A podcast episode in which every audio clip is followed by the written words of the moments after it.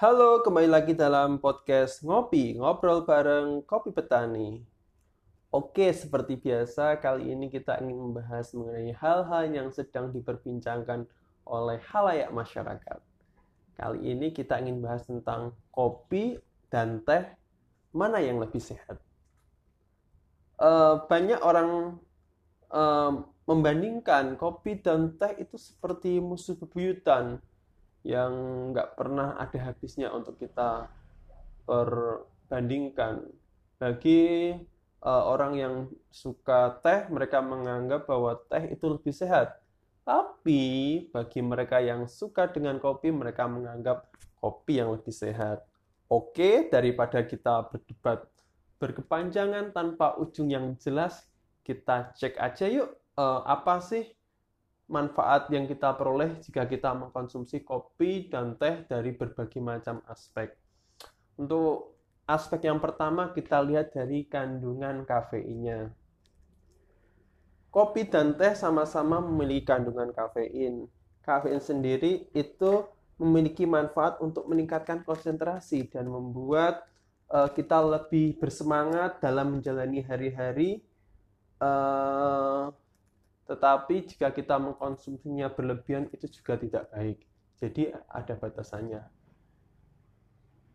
Untuk teh yang paling banyak mengandung kafein adalah jenis teh hitam dibandingkan teh hijau maupun teh putih. Untuk kandungan kafeinnya sendiri di dalam satu cup atau satu cangkir sekitar 240 ml kopi itu mengandung sekitar 95 eh, mg kafein. Sedangkan di dalam satu cup teh hitam itu mengandung sekitar 47 mg kafein. Jadi dari angka tersebut kita bisa melihat bahwa kafein pada kopi itu lebih tinggi daripada pada teh, khususnya teh hitam. Terus kita ke poin kedua yaitu tentang antioksidan. Uh, teh dan kopi sama-sama memiliki kandungan antioksidan yang bermanfaat untuk mencegah radikal bebas yang bisa menyebabkan berbagai macam penyakit pada tubuh kita. Terutama yaitu jenis antioksidannya yaitu polifenol. Uh, polifenol sendiri juga memiliki kontribusi terhadap cita rasa yang kita peroleh ketika mengkonsumsi teh ataupun kopi. Kemudian poin yang ketiga yaitu energi. Adanya kafein di dalam teh atau kopi itu mampu memberikan energi tambahan bagi tubuh kita. Kafein sendiri itu bisa meningkatkan kewaspadaan dan mengurangi kelelahan serta meningkatkan kadar dopamin atau pembawa hormon kebahagiaan sehingga di dalam menjalani hari-hari kita menjadi lebih happy, lebih rileks dan lebih menikmati kehidupan.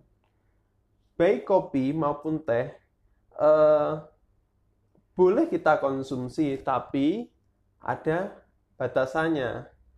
Uh, untuk anjuran para ahli bahwa maksimal kafein yang bisa diterima oleh tubuh itu sekitar 400 mg kafein.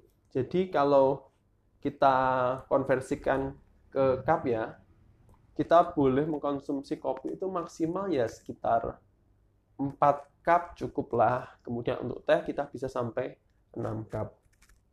Jadi kesimpulannya kalau kita tanya uh, antara kopi dan teh mana sih yang lebih memberikan manfaat? Kita bisa bilang sama-sama bisa memberikan manfaat kedua minuman tersebut.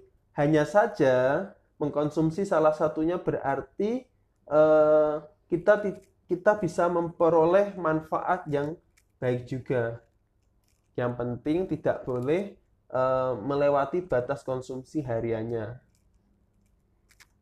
Jadi kalau ditanya mana yang lebih baik, mana yang pemenangnya, kopi dan teh sama-sama pemenangnya. Kembali lagi kepada selera masing-masing. Bagi yang suka sama teh, silahkan pilih teh. Bagi yang suka kopi, silahkan pilih kopi.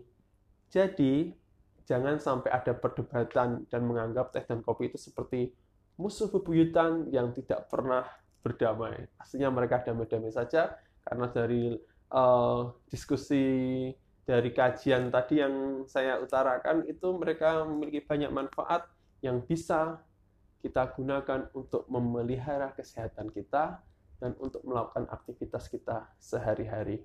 Oke, uh, kita cukupkan uh, diskusi ini tentang teh dan kopi. Kita akan lanjut di season selanjutnya. Oke, terima kasih.